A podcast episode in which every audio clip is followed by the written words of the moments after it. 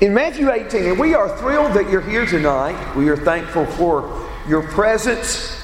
As we study today, if a man has a hundred sheep and one of them goes astray, the shepherd leaves the 99 and goes and searches for that one that is lost. And if he finds it, he puts it on his shoulders. I'm combining a little bit Luke 15 with Matthew 18. But he takes it back, he rejoices, and the text says it's not the will of your Father who is in heaven that one of these little ones perish. Now, repeat, repeating that text brings out, emphasizes the context in which this statement in Matthew 18 appears. Matthew 18, verses 15 through 20, comes right after that instruction. It's important to see what it comes after, it's important to see what it comes before. But the text says in verse 15, if your brother sins, now, some of your translations have against you. And there is debate if that is in the original text. I just want you to know the difference there. If your brother sins or if he sins against you, go and show him his fault in private. If he listens to you, you have won your brother. But if he does not listen to you, take one or two more with you, so that by the mouth of two or three witnesses every fact shall be confirmed. If he refuses to listen to them, tell it to the church.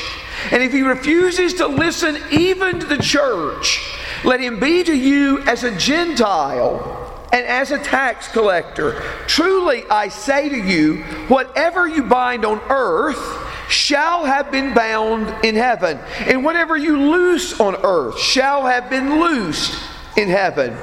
Again, I say to you that if two of you agree on earth about anything that they may ask, it shall be done for them by my Father who is in heaven. For where two or three are gathered together in my midst, in my name, there I am in their midst.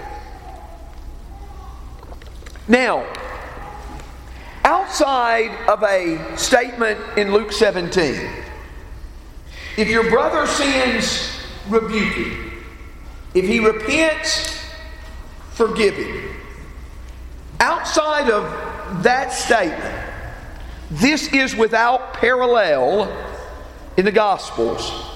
Matthew uses the word church twice in 1618 of his gospel and here in 1817.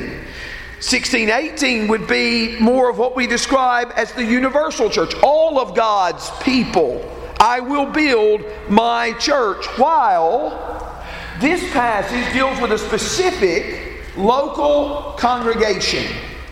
And the text tells us what we are to do if our brother sins. Now, the reason that against you is a matter of debate because that's pretty important in context. Is this just dealing with something that he has done against me privately, or could it also refer to the fact that he has sinned in some way that is not well known to others. It may not be a personal offense, it may not be a personal wrongdoing against me, but, but he has sinned in some way that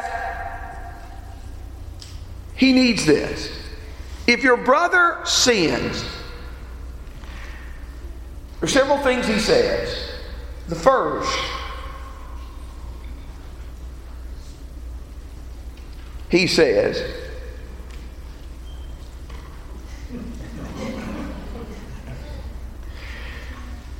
I would like to blame that on somebody else.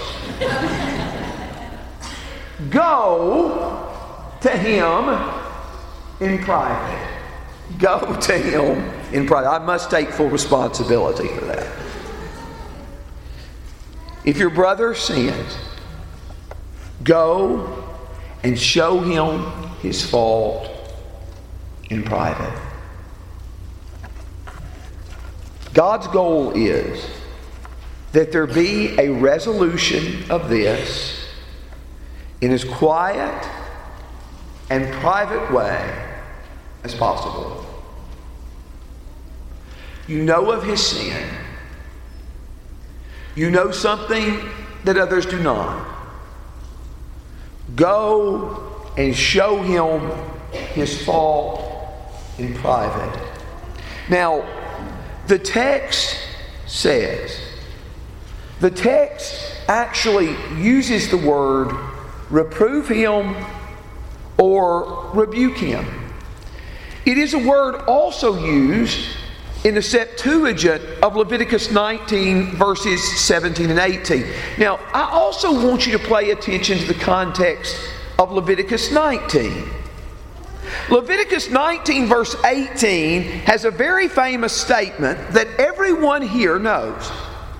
You shall not take vengeance nor bear any grudge against the sons of your people, but you shall love your neighbor as yourself. I am the Lord.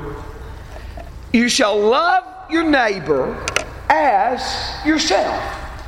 But right before that, what does the text say? In the context of calling on us to love our neighbor, to love our brother. He says in verse 17, You shall not hate your fellow countrymen in your heart. You shall surely reprove your neighbor. He shall not incur, but shall not incur sin because of him. Apparently, there's no inconsistency between reproving him and loving him in Leviticus 19, verses 17 and 18. But the same word that was used there in that text is used in, in this, in the Greek translation of the Old Testament, is used here in this text. If your brother sins you, go and reprove him. This is a word used, for example, of John reproving Herod and telling him that he should not have his wife. It is a word that is a strong word, but you go and you do this in private. And the hope is that your brother hears this, he listens to you, and you have won your brother. Now, the word won can be used of a material gain. It is the word used when the Bible tells us, What shall it profit a man if he has gained the whole world and lost his own soul. It can of material profit or material gain, but it is also used in the context of looking for souls. In 1 Corinthians chapter 9, verses 19 through 23, the Bible says that Paul became all things to all men that he might by all means win some. Same word used here. The idea is that the brother has listened, the brother has heard what you said, the brother has repeated it wrong. Now, it is assumed in this specific case that the brother who is making the rebuke is right. He is right, and it is assumed in this context that when this brother listens and you've won him, that there is forgiveness. And in the next section, right after, he tells us to go and speak to your brother in private. He tells us a beautiful parable on a subject of forgiveness. What comes before this account, what comes after this account, helps us to understand this account.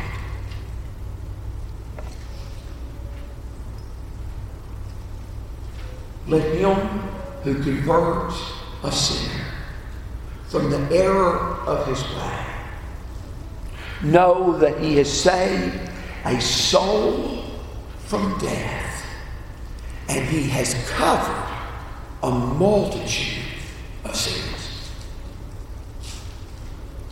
James 5 verses 19 and 20. a world of good is done in many cases that are not observed, that are not seen widely by someone who's just willing to do this. They go, they speak to their brother. The brother is sincere enough to listen to this and to repent. And the brother who originally spoke to him forgives. But what if he doesn't listen?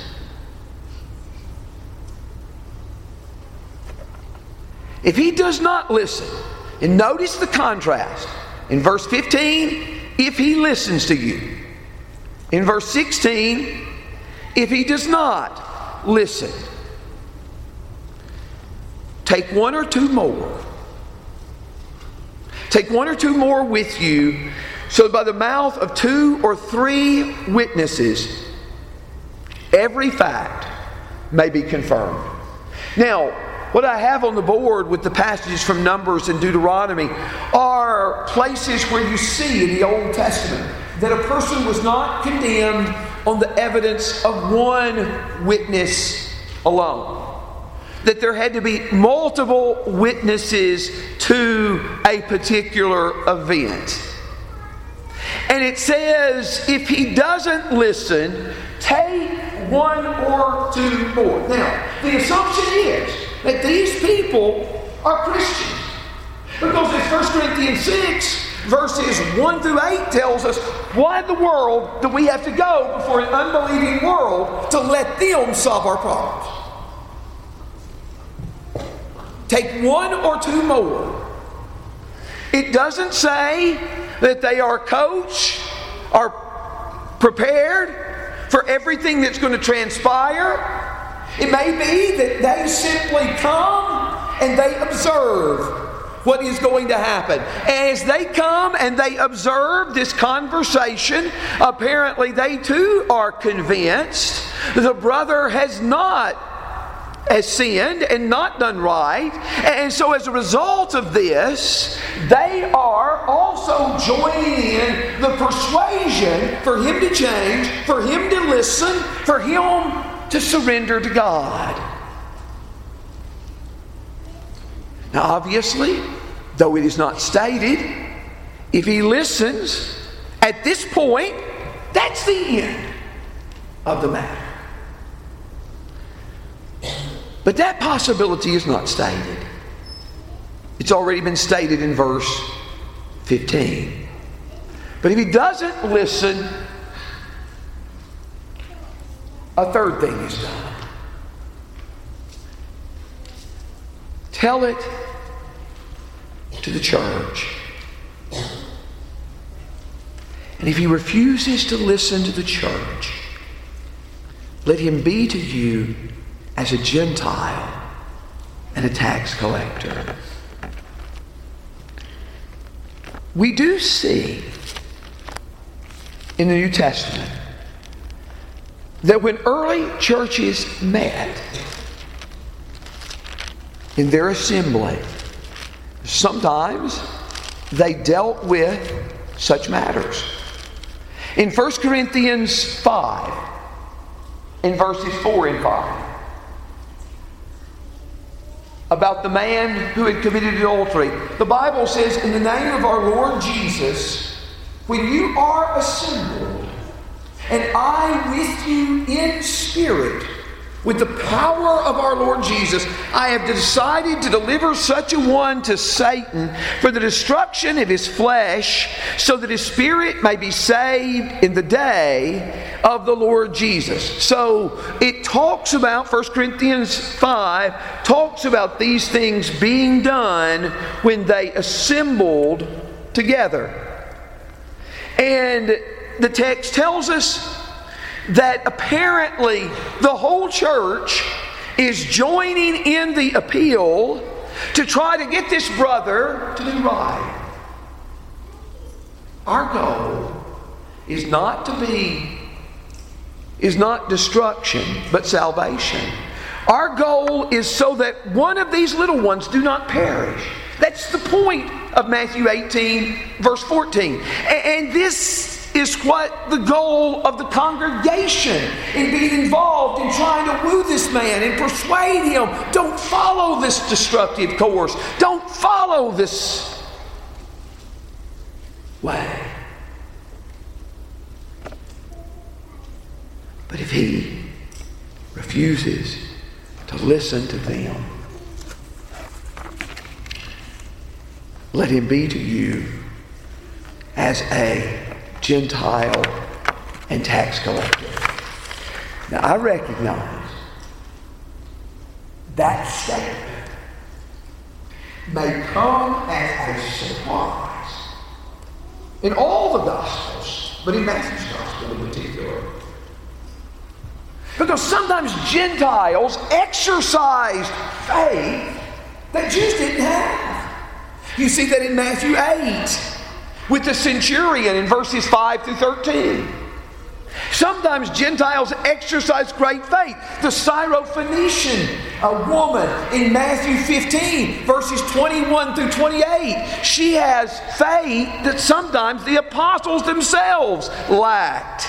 Gentiles are generally portrayed favorably in such circumstances, and tax collectors are generally portrayed favorably in Matthew. You have Matthew, a tax collector, who left everything to follow Jesus. And in Matthew 21, verse 31, Jesus is going to say, The tax collectors and prostitutes will get into the kingdom of God before you. But this word for Gentiles and tax collectors is used a lot like Matthew 5, verses 46 and 47, where Jesus said, If you love those who love you, what reward do you have? Even the tax collectors do the same.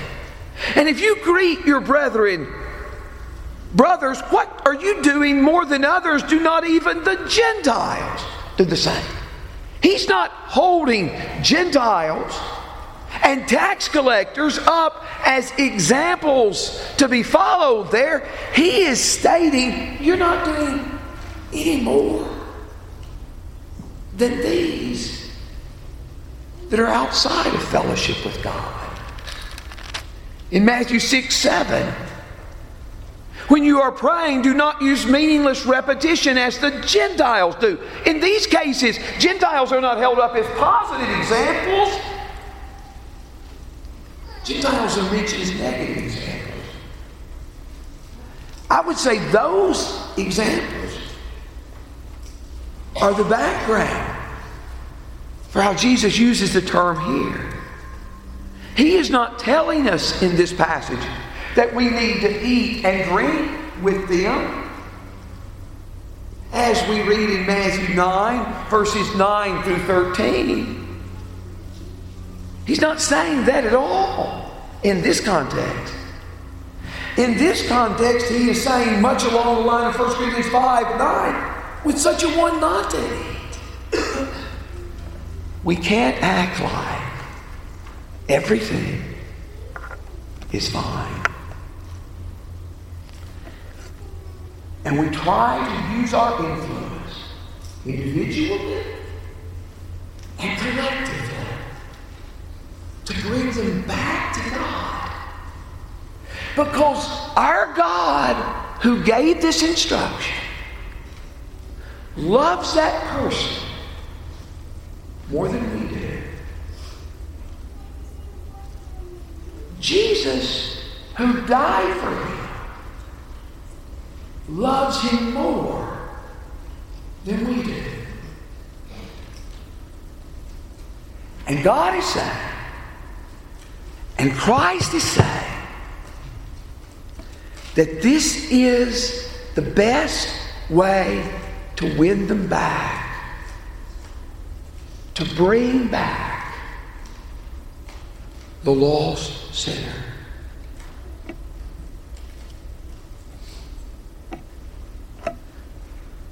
Years ago. I'm in a meeting. It is the first day. A person comes forward, whoever was at front with me, whether it be an elder or a preacher or both, they quickly ran there. And there were all kinds of tears being shed. I knew there had to be some story behind these events. But the person was young, and yet they had already been through this procedure. One talked to them, two, three talked to them, and the whole congregation talked to them. And after that, the whole congregation, also including some of their family, that we're sorry, but we can't act nothing's wrong.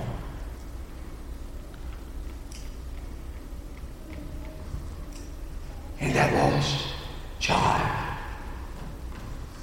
was coming back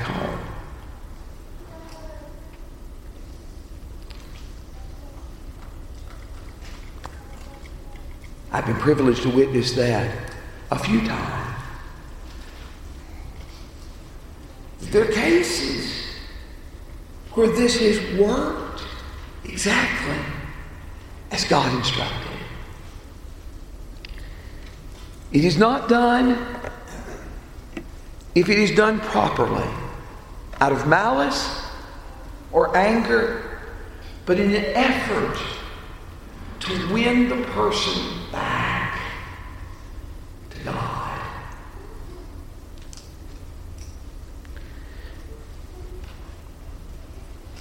Now, I would say, when we started this scenario in Matthew 18, verse 15, if your brother sinned, we understand that there are some things that we might perceive as we didn't like it, wasn't friendly in that circumstance. But in those cases, I think there is an application of Proverbs 19:11. It is a man's glory to overlook a transgression. But in a case where there's real sin, real wrong that affects one's relationship with God, he says, Do this. And he says this out of a desire that not one of these people perish.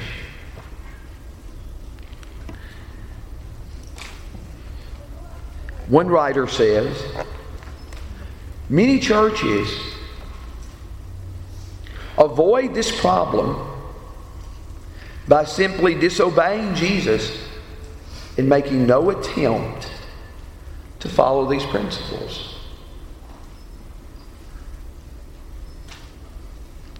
But we don't want to be like that.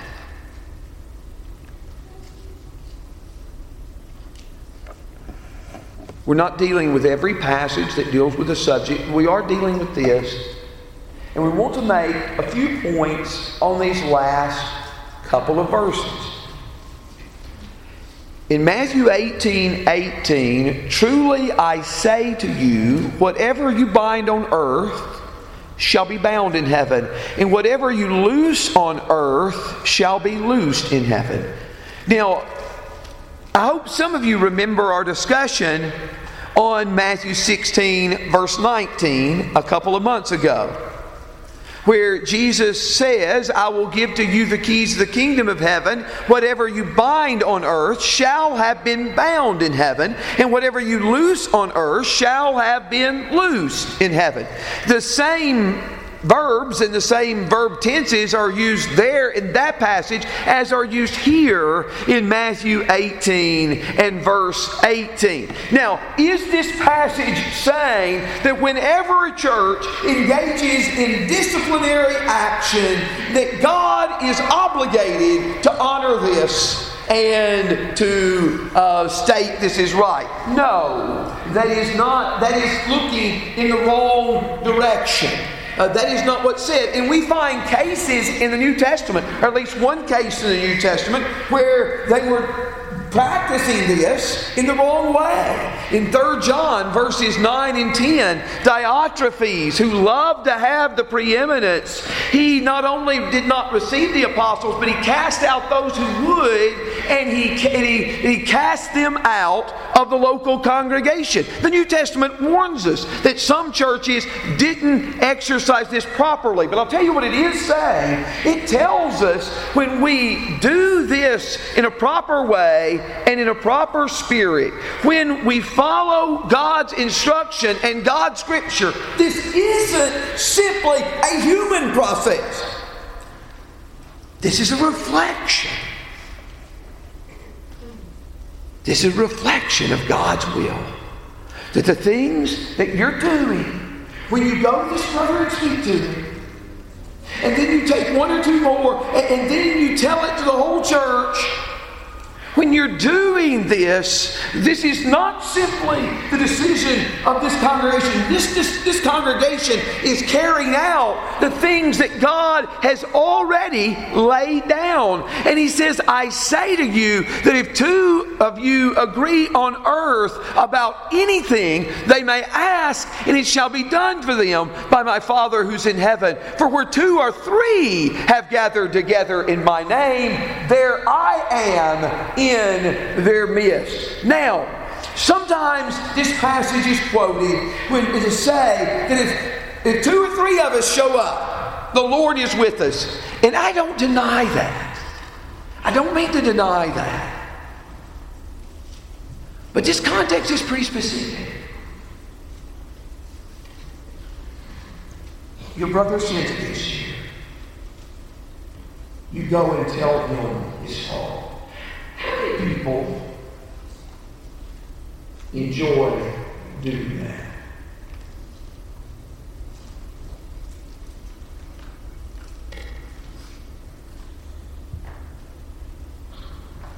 They take one or two more.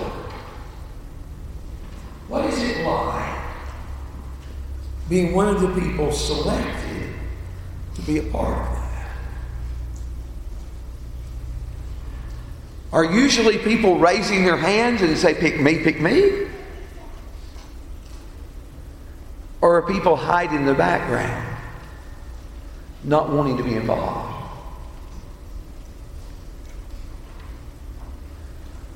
But I want to tell you, when those two or three are going to a brother and pleading with him, to turn from his sin, to repent of his wrong, to be right with God, when they do that, Jesus is in their midst. It may apply to assembling generally, but it applies to this situation specifically that the Lord is with us.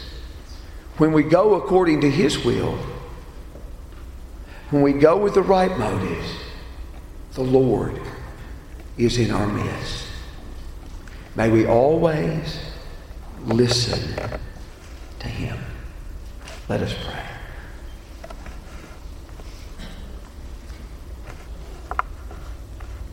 O oh Lord our God,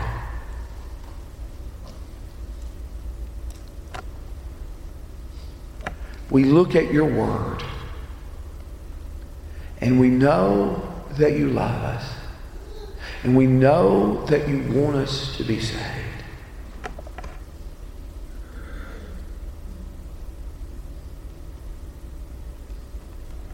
And we pray, Lord, that we have the courage to obey, to do what you've said, to listen to your voice, to surrender to your will. Help us, O oh Lord. to do your will. For we know your methods of winning the lost sinner are always wiser than ours.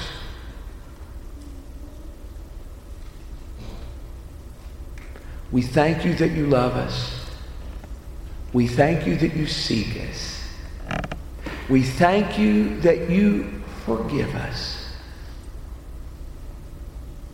And may all of that come into our minds when we face such circumstances. How great you are. In Jesus we pray. Amen.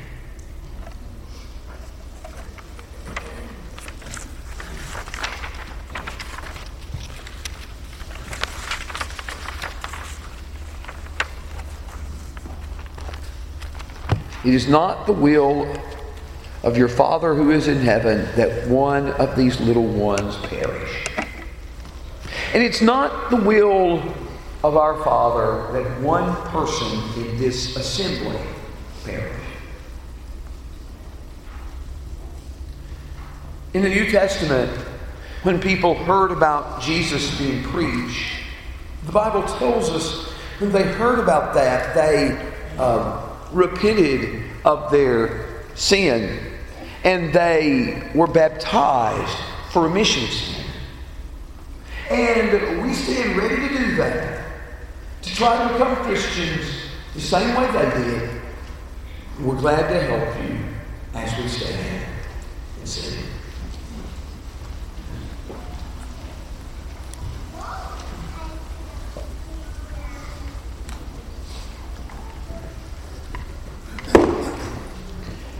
Number 132, Ancient Words.